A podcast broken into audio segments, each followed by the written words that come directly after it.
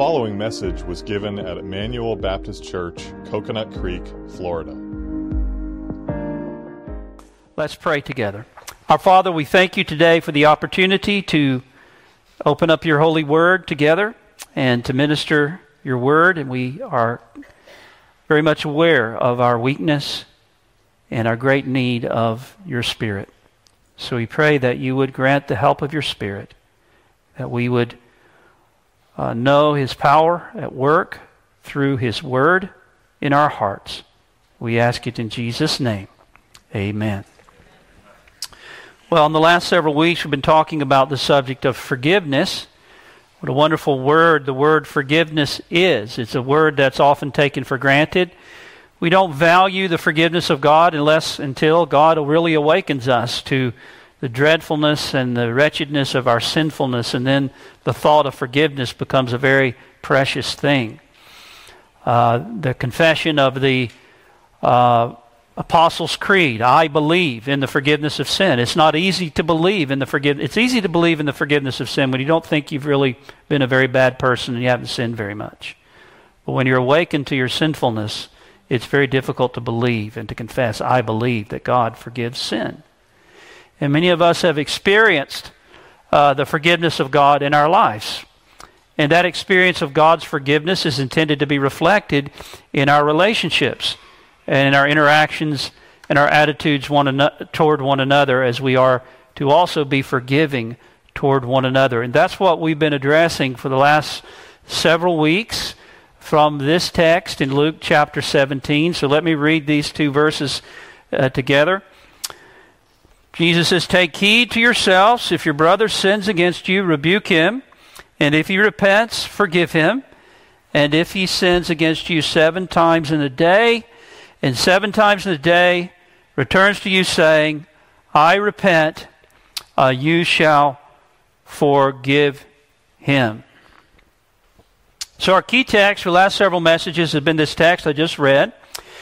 First, Jesus speaks of the activity of confronting one another in love. If your brother sins against you, uh, rebuke him. And this was the focus of the first message. Then in the second message, we consider the second part of the response our Lord requires the duty of forgiving one another. Jesus says, if you repent, forgive him. And I asked and answered two questions as we sought to open up what Jesus says here.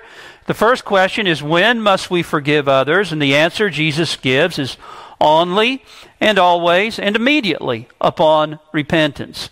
And we saw that there is a distinction, a very important distinction between a disposition that is ready to forgive and desiring to forgive, which we are to have at all times, and the actual act of granting forgiveness itself.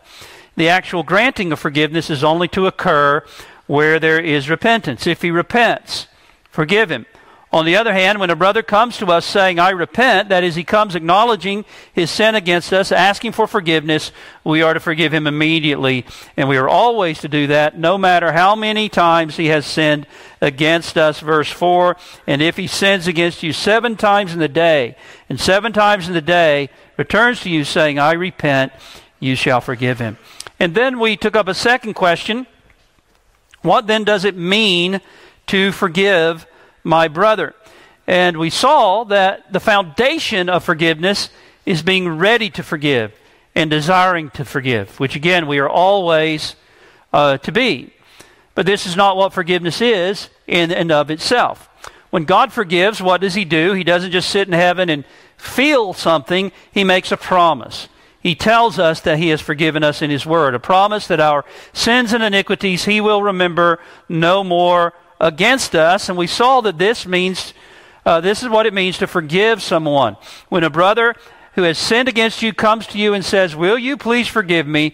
To forgive means that you verbally respond to that uh, request and you tell him something along these lines, Yes, I forgive you. And to understand that what that means is that you are promising to never hold it against him again. And then last week, uh, we looked at Matthew 5 23 to 24, at the other side of the coin, as it were. Uh, the focus, focus was on seeking forgiveness when I am the offender, being quick to ask forgiveness when we are aware we have sinned against our brother. Well, that's a very quick review of what was covered in great detail in the last three sermons. And if you didn't hear those, You can go online and listen to them and catch up. Now, what I plan to do this morning is a little bit different. I'm not going to be actually expounding a particular text of Scripture, but this spins off of the expositions that have been given already of Luke 17 passage and the Matthew passage. And I want to take up what I'm calling uh, cases of conscience or questions that people often have about forgiveness. And I've been very helped. A lot of this material is not original with me, but I've drawn heavily from a couple of different sources. One is Jay Adams, who I think is very helpful with some of these kinds of questions. And then also from just thinking through some of the questions that some of you have actually asked me in response to the last three messages. And so we're going to take up some questions. And the first question today is this If I have forgiven someone, does that mean there is absolutely no context in which it is ever proper to bring up again his or her sin? No context in which it's ever proper to do that. Now, we have seen that the essence of forgiveness is a promise to remember that person's sin no longer. That is, in the sense to no longer remember it against them or to hold it against them. You're not the same as forgetting. You remember we can't necessarily control that aspect, but to, the, the idea of, of, of the language of not remembering it against them is no longer holding them, holding it against them. But now, does that mean that there's never any context which is proper to talk to them about it? Well, here we need to make a careful distinction. There are occasions in which it may be good and necessary to do that if we are careful about the way we do it. And let me explain. Think, for example, of counseling situations. Uh, that are the purpose is to help fortify a person against committing the same sins in the future a man may have a problem in an area he keeps falling in, or his sin may be something that's very severe and grievous, and he's asked forgiveness and you forgive him. But this may be such a repeated problem or a problem of such a serious nature that there's need to get help and counseling from a pastor or from some other Christian. Well, you see, in that context of counseling, these forgiven sins may need to be brought up and explored by the counselor in an effort to help the brother or the brother brethren that are involved to be better able to resist such sins in the future. And this sometimes needs to be done in marriage counseling, for example.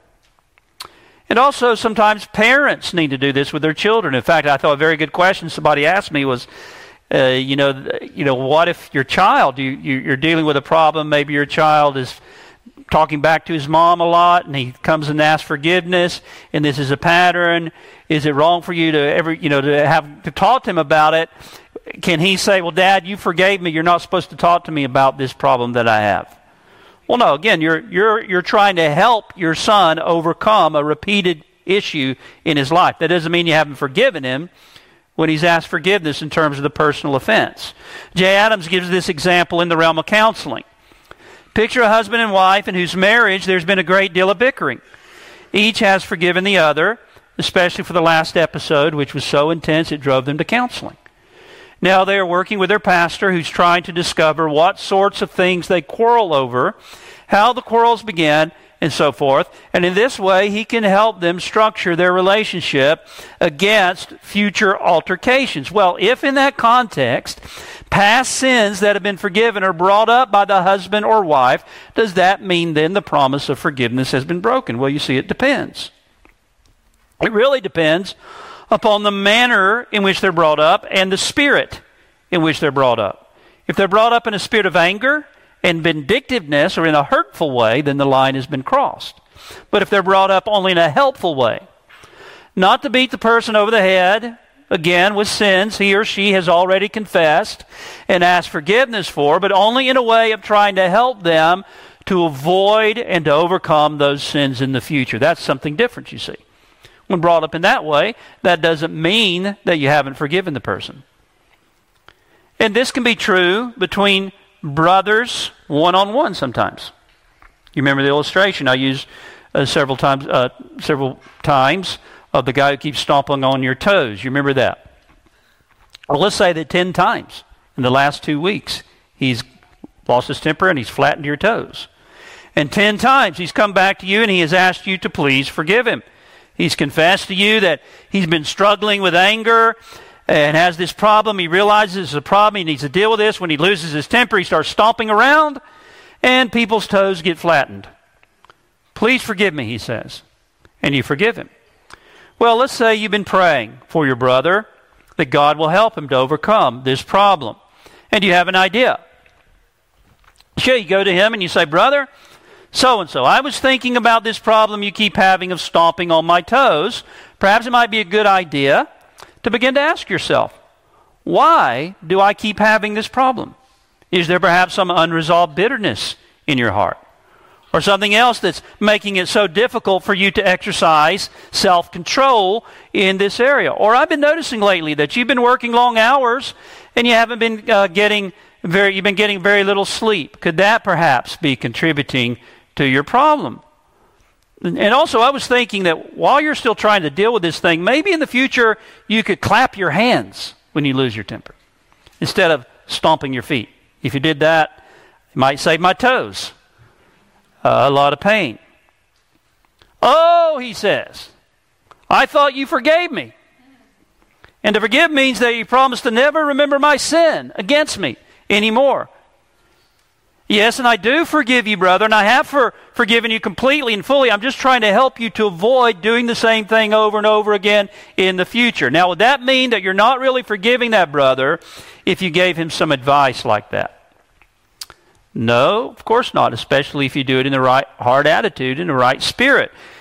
If indeed the advice is given in a gracious way, with a genuine purpose to help your brother, not with a spirit of resentment or with a purpose to, uh, to hurt or to keep holding the sin against him, then that's perfectly legitimate to do that. But let's move on now to a second question. Are there any limits to the forgiveness I am to give to others upon their repentance? Are there any limits?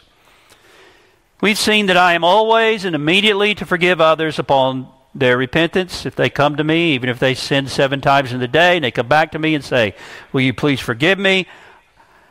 I am to forgive them. And in that sense, there are no limitations to the forgiveness I am to give. But there is a sense, and there are certain ways in which the forgiveness that I do completely give may be qualified, or should sometimes be qualified. And I want to point to two ways. All right? First of all, though I must always forgive the personal injury upon repentance, I may not always be able to remit damages owed to me. Or it may not always be loving and wise to do that. Okay? I may forgive the personal injury upon repentance, but I may not always be able to remit damages owed to me or necessary consequences. It may not always be loving and wise to do so. Let's think about a lot of you guys get together and play basketball sometime. So let's imagine you've kind of we've divided up into teams here, and you've got a tur- you know this ongoing basketball season. You, you go out there and play together. And I know it can get pretty competitive with some of you guys uh, playing basketball together. And let's imagine that you're playing together and, uh, you know, the game is really intense and somebody makes a play and wins the game and there's a little bit of aggravation and this one guy loses his temper.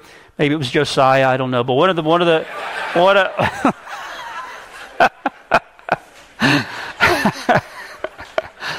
uh, you have to be there to know why I said that. Anyway, and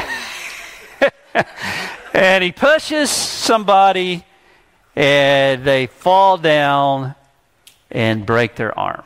Okay, it's a compound fracture. Later, they have to go to the doctor.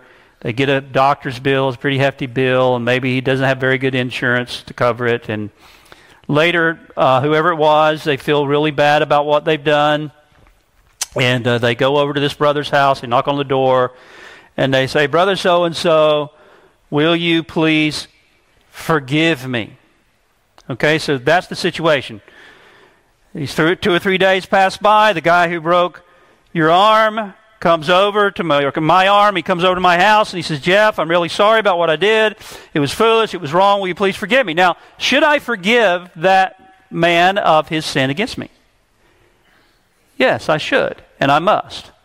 But depending on the situation, It may not be wise to remit damages, and it may not be the loving and the best thing to do for the guy's own good. I may know that this guy has a good job. I may know he does this kind of thing a lot to other people. And it might do him some good to have to work a little bit overtime, perhaps, if necessary. And in light of the fact, perhaps, that I can't afford it, I don't have very good insurance, uh, let's say, I may truly forgive the guy. And yet I might also say, and by the way, here's the bill. Please pay. And the fact that I've done that does not mean that I didn't forgive him. It doesn't mean that at all. And by the way, if you're the guy who broke the brother's arm, then you ought to come to him asking forgiveness, and you ought to come expressing the desire to pay the doctor bill, if there's one, to make restitution. But again, if you're the one who was sinned against, it does not mean you're not forgiving if you ask the man to pay your doctor bill. Now, on the other hand, love may say, I'm pretty well off right now. I can afford this bill. I have good insurance. I know this man is relatively poor and he's struggling to get by, so I'll not ask for the damages, or even if he offers. I'll insist on covering them myself. Not only will I blot out his injury against me and forgive him, I will also blot out the cost of the damages or any consequences for what he did. But you see, the guy who requires the damages to be paid is not necessarily any less forgiving than the guy who does not require that the damages be paid. You guys follow what I'm saying? It's an important principle that just because a man is made to endure certain consequences of his sin, one of my boys, let's say, throws his baseball through the back window, and I've told them time and time again not to throw the ball in the backyard, and he comes and asks for forgiveness, and I forgive him. But I may also say, okay, you're going to have to do this extra work for the next month around the house to, to pay off uh, what it's going to cost us to have to repair that window. That doesn't mean I didn't forgive him. It's important. We, still, we see illustrations of this in the Bible. For instance, what about David? You remember David when he sinned terribly in the matter with Bathsheba and, and her husband Uriah? And later, his heart is smitten by the words of the prophet Nathan, and he's brought to repentance. And immediately, God tells Nathan to say to David, The Lord has put away your sin. You shall not die. David, God has forgiven you. But God also tells Nathan to tell David that because of what he has done, the sword will never depart from his house, and the child who was born to him from Bathsheba will surely die. The sin was of such a heinous nature and, and as to give the enemies of God occasion to blaspheme. And therefore, though God had forgiven David, there were certain consequences of his sin that he was required to endure. He lost the child, and the remaining history of his family was tremendously affected by what he had done. So, are we to draw the conclusion that God did not really forgive David? You know, I don't think God really forgave David. If he forgave him, why all this? No, that's wrong. That's, that's unbalanced in biblical thinking. God did forgive David, but sometimes there are temporal consequences for our sin. And God doesn't always remove those consequences. And that should be a deterrent for us from sinning. Sometimes this is the case that even though God will graciously and fully forgive our sins, and those we have sinned may forgive our sins, we may still live with the consequences some of the consequences of those sins, temporally speaking, for the rest of our life. And the fact that we may be enduring certain painful consequences resulting from our sins is no argument against the fact that God has forgiven us of those sins just as much as He has forgiven us of those sins for which we are not suffering any temporal consequences. So, you see, I must always forgive the personal injury against me upon repentance. But I may not always be able to remit damages. It may not always be the wise thing to do or even the loving thing to remit damages, even if I could. And there are, there's also the matter of trust. There are some things that can so damage trust. It doesn't mean you don't forgive the person, but there, there are consequences. For example, let's think of a pastor. Uh, sadly, we hear this kind of thing from time to time. A pastor who is who has violated the trust of the congregation by getting involved in an adulterous relationship. And this man may repent, he may ask forgiveness, but should he remain as a pastor of the church? No. There are consequences there. Or there could be in a marriage situation where there's been physical abuse. Or there's been sexual unfaithfulness, repeated sexual unfaithfulness, and, and maybe at some point uh, the person guilty of this repents and they ask forgiveness, but that still may mean that the two people, the, the other person may desire not to be married to them any longer, and there's nothing sinful about that because there are biblical grounds for divorce. And that person may later forgive that spouse for the things that they did, but that doesn't mean they have to get, you know, restore the marriage relationship together. You follow me? Now, sometimes that can happen, but it doesn't always happen. It doesn't always have to happen. Sometimes it, it probably shouldn't happen. Okay? All right. A second qualification of our forgiveness of others is that you and I cannot always, nor should we always, forgive the debt which is owed to the righteous laws of society. According to Romans 13, 1 Peter chapter 2, God has established civil government to punish evildoers and to praise those who do well. And civil government is responsible for the maintenance of social justice and the upholding of the laws which regulate the relationships between men to men. And there's a distinction to be made between my personal attitude and reaction to those who wrong me and a concern that civil justice be exacted upon that one who may have wronged me when his behavior is a threat to society. Behavior that the civil law condemns, and by doing so is intended by God to restrain evil in the society. Let me borrow an illustration. Let's imagine I'm the owner of a business in town, and one day a man walks in with a gun. He demands that I hand over all the money in the cash register. And I do and then he runs away. Two days later, he's caught. He's arrested by the police. And now we've recovered the money. The damages have been taken care of. And sometime before the trial, the man who robbed me comes to me and asks me to please forgive him for what he did. And I forgive him. I say, I forgive you. But he's still broken the law of the land. And when it comes time for the trial, I'm summoned as a witness. Now, I may believe this man has truly repented, and I may have forgiven him, but on the witness stand, I must tell the whole truth and nothing but the truth. And it's my testimony that sends him to prison for 10 years. Should I feel guilty about that? You say, that wasn't a very forgiving thing to do. No, again, it has nothing to do with whether or not I have forgiven the man. I can forgive the man the personal injury, but I cannot always forgive the debt which is owing to the righteous laws of society. Now, it may be if they ask me whether or not I want to press charges, I may say no. It depends.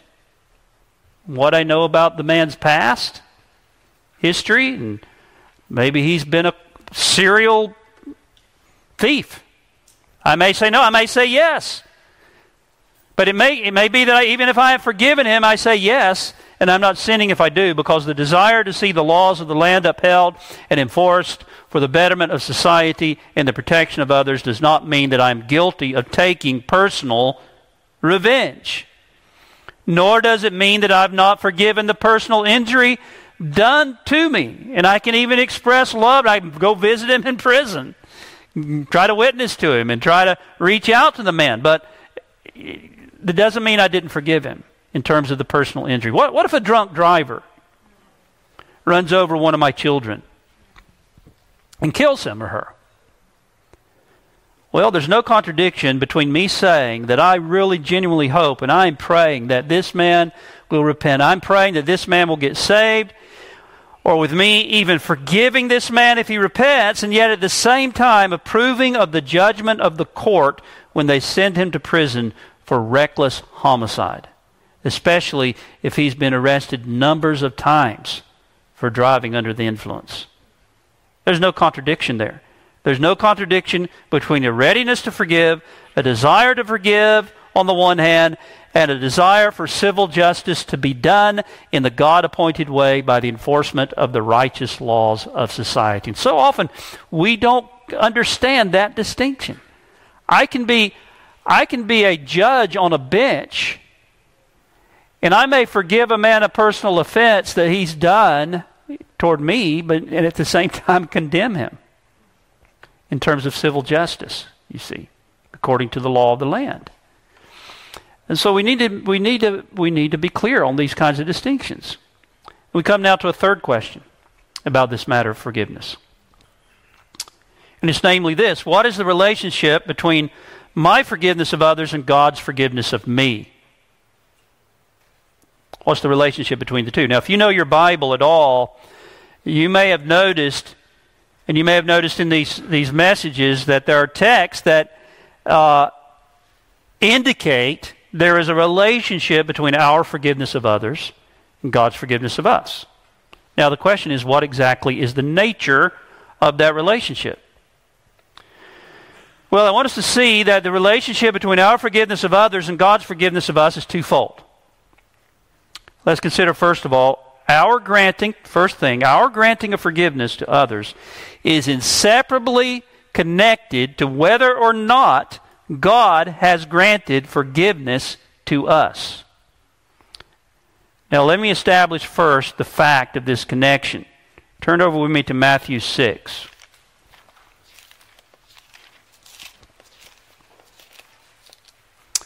Matthew 6, verse 12. This is part of what has commonly been called the Sermon on the Mount. Jesus is teaching us how to pray, and he's giving us something of a skeleton outline to that helps us to that kind of directs us toward those categories of issues and thoughts that should really frame our prayers and guide our prayers. And in the fifth petition, he says, verse 12, Forgive us our debts as we forgive our debtors. Now, do we not see there a connection between God's forgiveness of me and my forgiveness of others? Yes, we do. And Jesus then gives an extended comment on this connection down in verses 14 to 15. Now he's finished the prayer, but he brings this matter up again to clarify what he just said in the fifth petition, verses 14 to 15. For if you forgive men their trespasses, your heavenly Father will also forgive you. But if you do not forgive men their trespasses, neither will your Father forgive your trespasses. So Jesus makes it very clear that this relationship is one in which, in some way, our granting of forgiveness to others is connected with whether or not we are forgiven by God. There is a direct connection, an inseparable, unbreakable connection between these two things. That's very clear in these, te- these verses. Jesus says, if you forgive others their trespasses, your heavenly Father will forgive you. If you refuse to forgive others, you will not be forgiven. And this is not the only place we see this connection. For example, we read in Mark 11, 25 to 26. Jesus said, And whenever you stand praying, if you have anything against anyone, forgive him, that your Father in heaven may also forgive you your trespasses. But if you do not forgive, neither will your Father in heaven forgive your trespasses. And perhaps you remember the parable Jesus told the unforgiving servant who owed a huge debt to his master and he begged that he might be forgiven. His master canceled the debt. And then later he had a fellow servant who owed him a debt, a much smaller debt. That fellow servant came to him asking for forgiveness and he refused to forgive him. And Jesus then said that this man would suffer consequences because of his unwillingness to forgive. Right? Well, so much for the fact of this connection. Let's consider, secondly, the nature of it. And here's the big question, isn't it? What's the nature of the connection here? In exactly what way are these two things connected? And this is something that troubles people sometimes. Pastor, I thought when we put our trust in Christ, we are justified and forgiven of all our sins. And that forgiveness is all of grace. It's not something we merit by forgiving others or by any other good work. Well, that's true. That is absolutely 100% true. When we believe the gospel, we are forgiven on the basis of the perfect work and atoning blood of the Lord Jesus Christ. And that forgiveness extends to all of our sins, no matter how great they may be. Furthermore, that forgiveness is irrevocable. When God forgives, He no longer remembers our sin against us. He promises that their sins and iniquities I will remember no more. Furthermore, the pardon that God gives when we are justified by faith in Christ applies to all sins, past, present, and future. You see, justification is an act of God, it's not a process. It's a once and for all declaration, a once and for all change of standing, and this once and for all justification includes the pardon of sin. Once and for all. All past sins, all present sins, all future sins. Therefore, the scripture declares that the believer can never come under condemnation for sin. Romans 8 1. There is therefore now no condemnation to those who are in Christ Jesus. Romans 8 33 to 34. Who shall bring a charge against God's elect? It is God who justifies. Who is he who condemns? The believer stands justified. No sins are laid to his charge ever again with respect to his legal standing before God's law. As David said, Blessed is the man to whom the Lord will not impute sin. The believer in Christ is a man whose sin the Lord will never count against him. Romans 5 1. Having been justified by faith, we have peace with God. Having been justified. This is a completed act in the past when the sinner first believed. In that once and for all change of standing that occurred, include the pardon of all our sins. But now, if all of that's true, Praise God it is. What do we do with these words of our Lord here? And in these other places about forgiveness. For if you forgive men their trespasses, your heavenly Father will also forgive you. But if you do not forgive men their trespasses, neither will your Father forgive your trespasses. Jesus seems to speak of forgiveness as something that we merit by forgiving others, or we lose if we refuse to forgive others. So, how are we to understand this? Have I lost you? You follow me? Okay. First of all, first of all, we need to understand the difference between judicial forgiveness and what we might call parental forgiveness.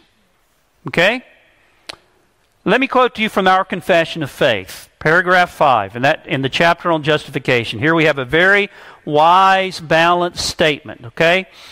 The confession says God does continue to forgive the sins of those that are justified. And although they can never fall from the state of justification, okay, yet they may by their sins fall under God's fatherly displeasure.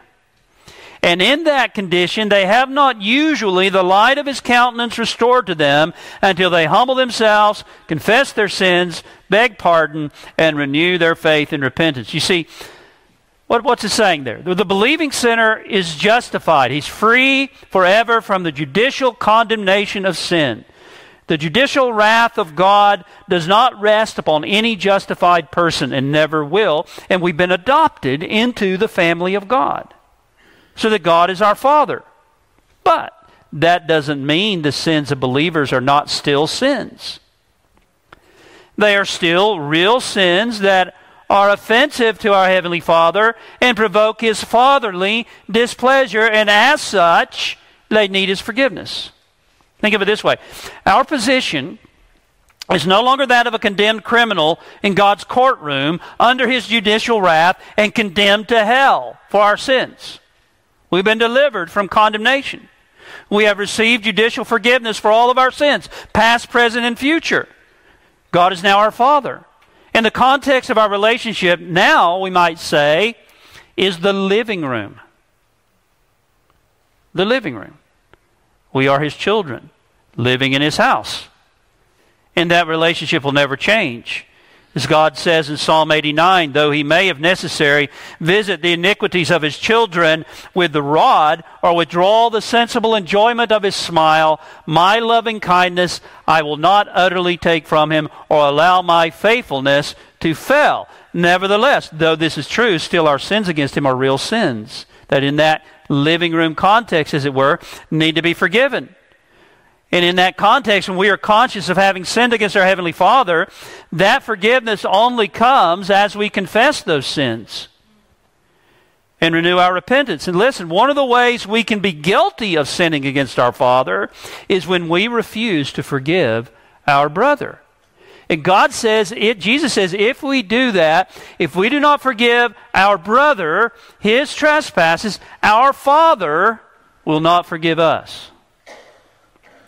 If we do not forgive others, then our sins that have provoked God's fatherly displeasure and for which we are coming to Him for forgiveness will not be forgiven. That is, our Father will be displeased with us and we will not enjoy the comfort of our Father's smile and blessing. And we continue in that way. We invite His chastening hand to fall upon us as His children. So we must understand this distinction between judicial forgiveness and parental forgiveness. Very, very important. Not just in this matter, but in your whole understanding of the Christian life.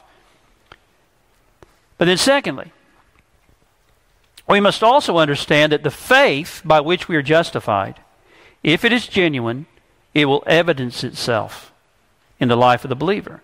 Those who are united to Christ, who believed upon Him, have believed the gospel, it changes them. It affects them. And the Spirit comes to live within us.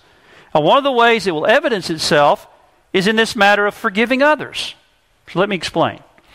A true child of God may struggle in this matter of forgiving someone. He may even refuse to forgive for a time, and God may have to discipline him and deal with him and bring him, to, convict him of this and bring him to repentance for it. But if we persist in refusing to forgive, or if we persist in nursing unforgiving attitudes toward others, this is the characteristic pattern of our life and of our interpersonal relationships, and we never repent, then we evidence that we are not Christians at all regardless of what we profess to be. You evidence that you are not a justified man, woman, boy, or girl, that you yourself are a stranger to the forgiveness of God, that you have not been forgiven. And on that great day of judgment, you will not be forgiven. In other words, if we think our sins are forgiven by God and that we stand justified in His sight on the basis of the shed blood and righteousness of Jesus Christ, and yet we persistently and characteristically refuse to forgive others, we're deceiving ourselves. Think about it. Think about what you're saying when you say that you are a Christian. You're claiming to believe the gospel. What does that mean? Well, you're claiming that you recognize that you are a wretched sinner who deserves nothing from God but wrath and hell. And that in spite of what you are and what you deserve, God commended his love toward us. And that while you were yet a sinner, Christ died for you. You profess to believe that. To be a man, woman, boy, or girl who has seen yourself to be lost and undone and has fled to Jesus Christ for mercy, and God has forgiven you. But now, how can you really believe that? Truly believe that? How can you have really experienced that mercy and grace of God in your own soul and still be a person who is marked by a vindictive, unforgiving attitude toward others? Well, the scripture says that those two things do not go together. They cannot go together. The bottom line is, my friend, is this if you refuse to forgive your brother and you continue in that way and you will not repent of this, then I must tell you in the name of God that you yourself are not forgiven. If a man say, I love God, hates his brother, he is a liar. For he that loves not his brother whom he has seen, how can he love God whom he has not seen? 1 John 4:20. Well, we're considering the question of the relationship between my forgiveness of others and uh, God's forgiveness of me. First, it's a relationship in which our granting of forgiveness to others is inseparably connected to whether or not God has granted forgiveness to us. But there's another feature of this relationship, and what is that? Well, secondly, our granting of forgiveness to others is to be patterned after God's granting of forgiveness to us. to be patterned after it. Remember the parable in Matthew 18 of the unforgiving servant? The master said, Should not you also have had compassion on your fellow servant, even as I had pity on you? There's a comparison there. Our forgiveness of our brother is to be patterned after God's forgiveness of us. Turn over to Ephesians chapter 4.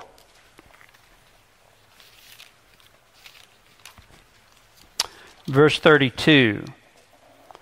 There, Paul writes, And be kind to one another, tender hearted, forgiving one another, even as God in Christ forgave you. We are to imitate God in our moral behavior as his children and to imitate Christ. Paul says in the next verse here, chapter 5, verse 1, Therefore be imitators of God as dear children. Verse 2, and walk in love as Christ also loved us. And this is a, a familiar theme, as Christ also loved us. That's a familiar theme in the Bible. And here in verse 32 of chapter 4, we're told that we are to imitate God specifically in this matter of forgiving others. So then the question becomes how does God forgive sinners? How does He forgive? That's an important question. Why? Because the answer to that question, but with a few exceptions, will tell us the manner in which we are to forgive those who sin against us. Now, of course, uh, I say with, uh, with, exceptions because there's, there's involved in God's forgiveness the giving up of His Son to die on the cross in our place, which forms the basis of His forgiveness and why we also ought to forgive.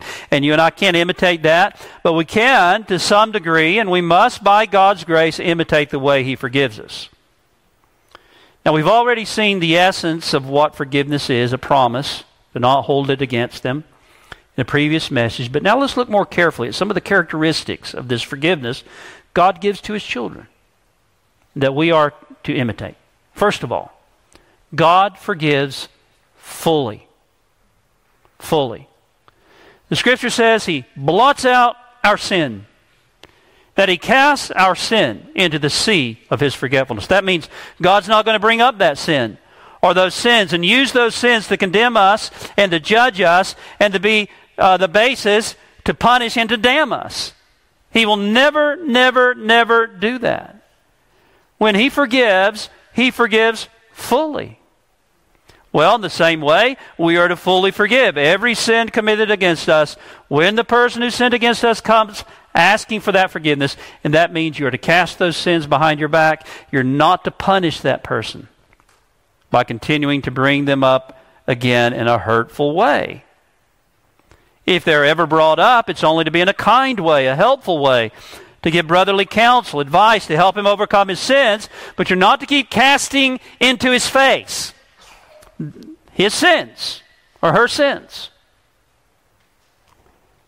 Now that applies to all of us, to all of our relationships. But let me make some specific applications to our marriages, for example. Let me address you, dear wives, and this would apply to the men as well. A husband goes to his wife and he asks for forgiveness for something that he did or said.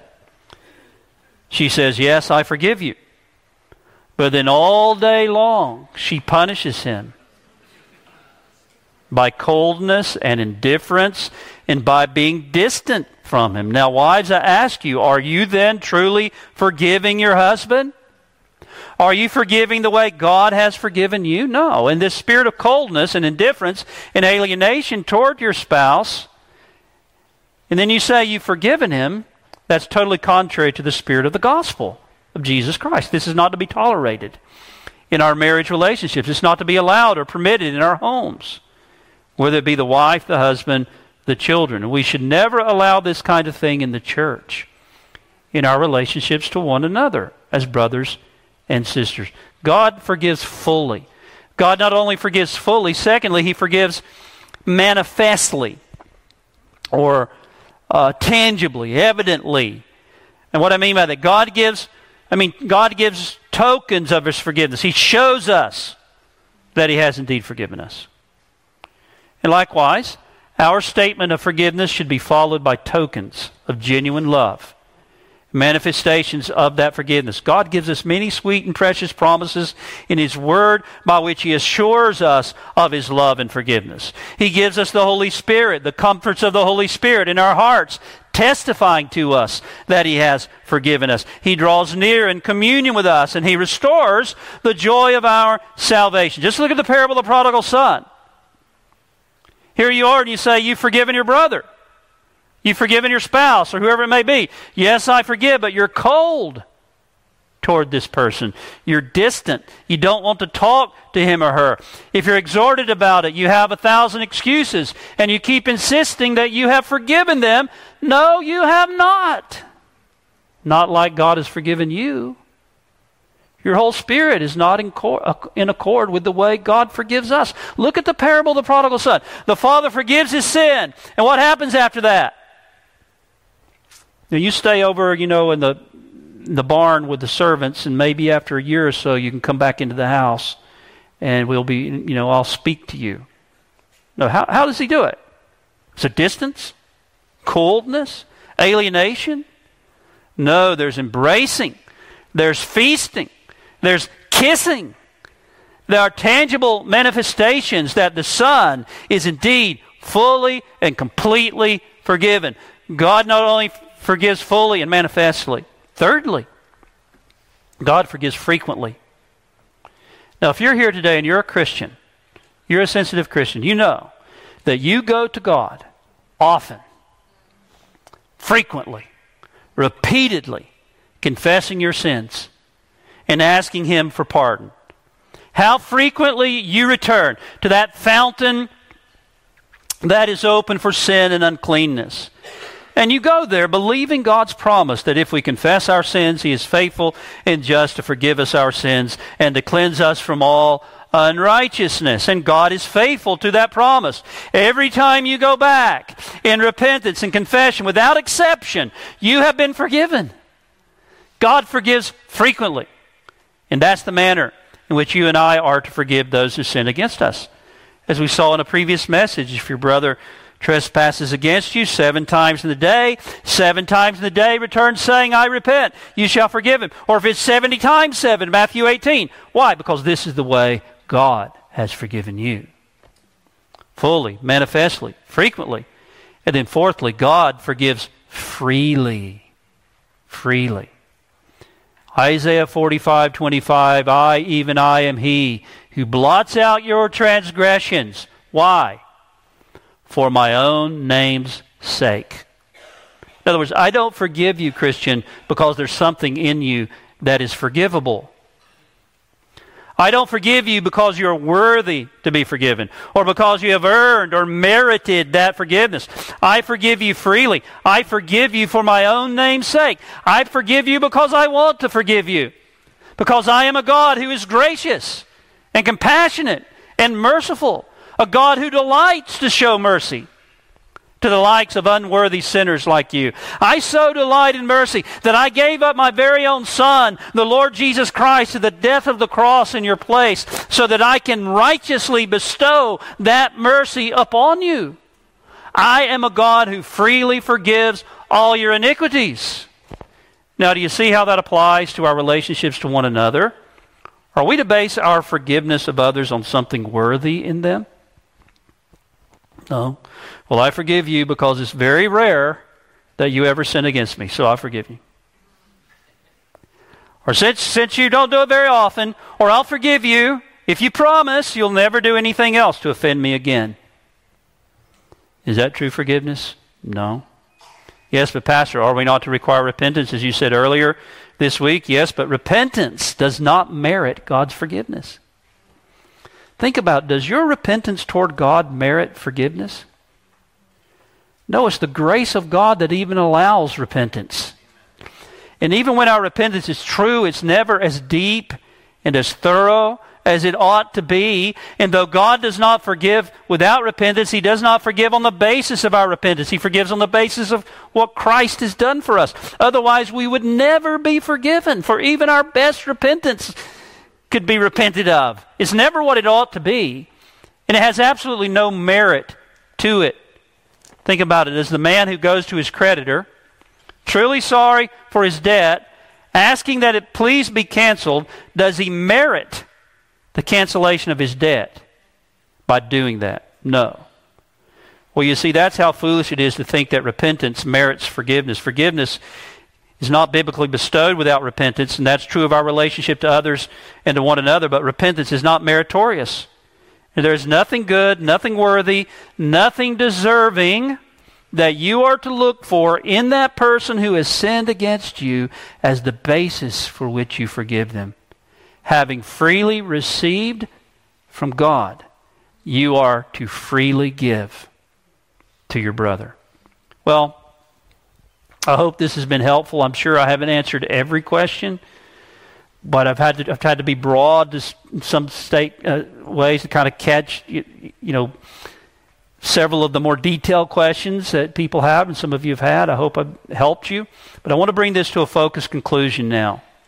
And I want to say this do we not see in all of this that if you would be a forgiving person toward others, it is absolutely vital that you understand and know and are assured of God's love and forgiveness toward you.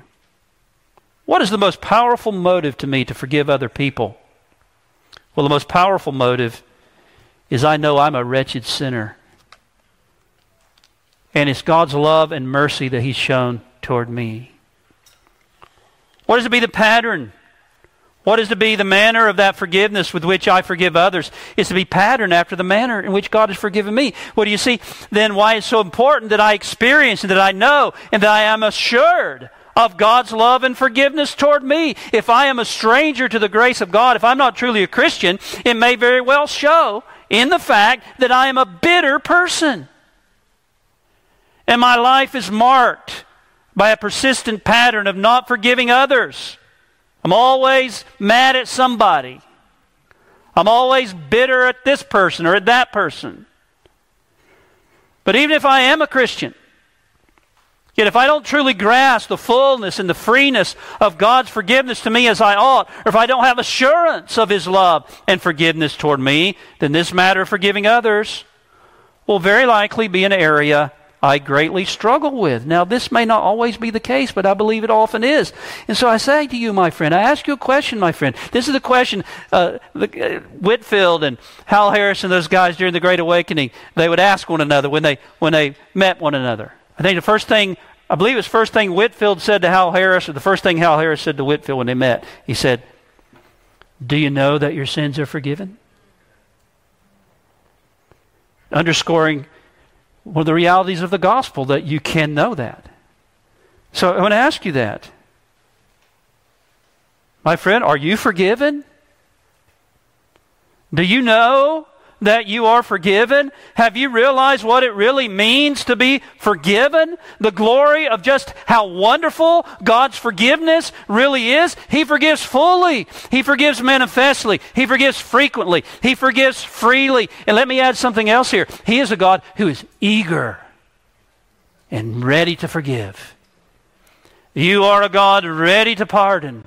Nehemiah 9:17 in the parable of the prodigal son he's pictured as looking out and longing for the sinner's return and as running down the road to meet him and to embrace him when he does with kisses of mercy. There's no backwardness to forgive in God. There's no begrudged half-hearted pardon. He is eager and ready to forgive sinners who come to him for mercy. My friend have you realized that God is like that have you been forgiven? Do you know that you've been forgiven? Has God heard you as you've cast yourself upon Jesus Christ for mercy as your only hope and have cried to God to forgive your sins? Have you been heard? You say, well, how do I know? How do you know? By faith.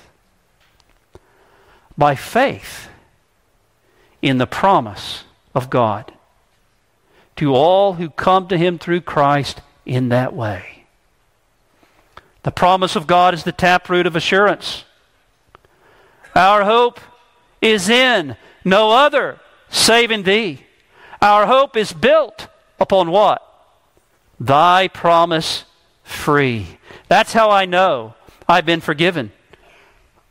I look to Christ and nothing else as my hope of acceptance. And I believe God's promise that when I come to Him confessing my sin and, and my need, that if we confess our sins, God is faithful and just to forgive us of our sins and to cleanse us from all unrighteousness. For we have an advocate with the Father, Jesus Christ, the righteous one, and he has made propitiation for our sins. My confidence for knowing I am forgiven is based upon what Christ has done and the free promise of God in him, the promise of that God who cannot lie. And when you know that God has freely forgiven you, then you'll find it. Not always easy, but you'll find it much easier to forgive others. And certainly you can be confident. Listen, you can be if God commands you to forgive others 70 times 7 that he's willing to forgive you. Isn't that wonderful? There is forgiveness with you. There's forgiveness with him that he may be feared. He will not withhold his mercy from you if you come to him by faith in his Son, Jesus Christ. Amen. Well, let's pray together, and then we'll, we'll have a postlude, and then we'll sing a hymn, and then we have a baptism this morning. So we look forward to that. Let's pray. Our Father, we thank you for your word. It's so powerful. It's just what we need to be reminded of.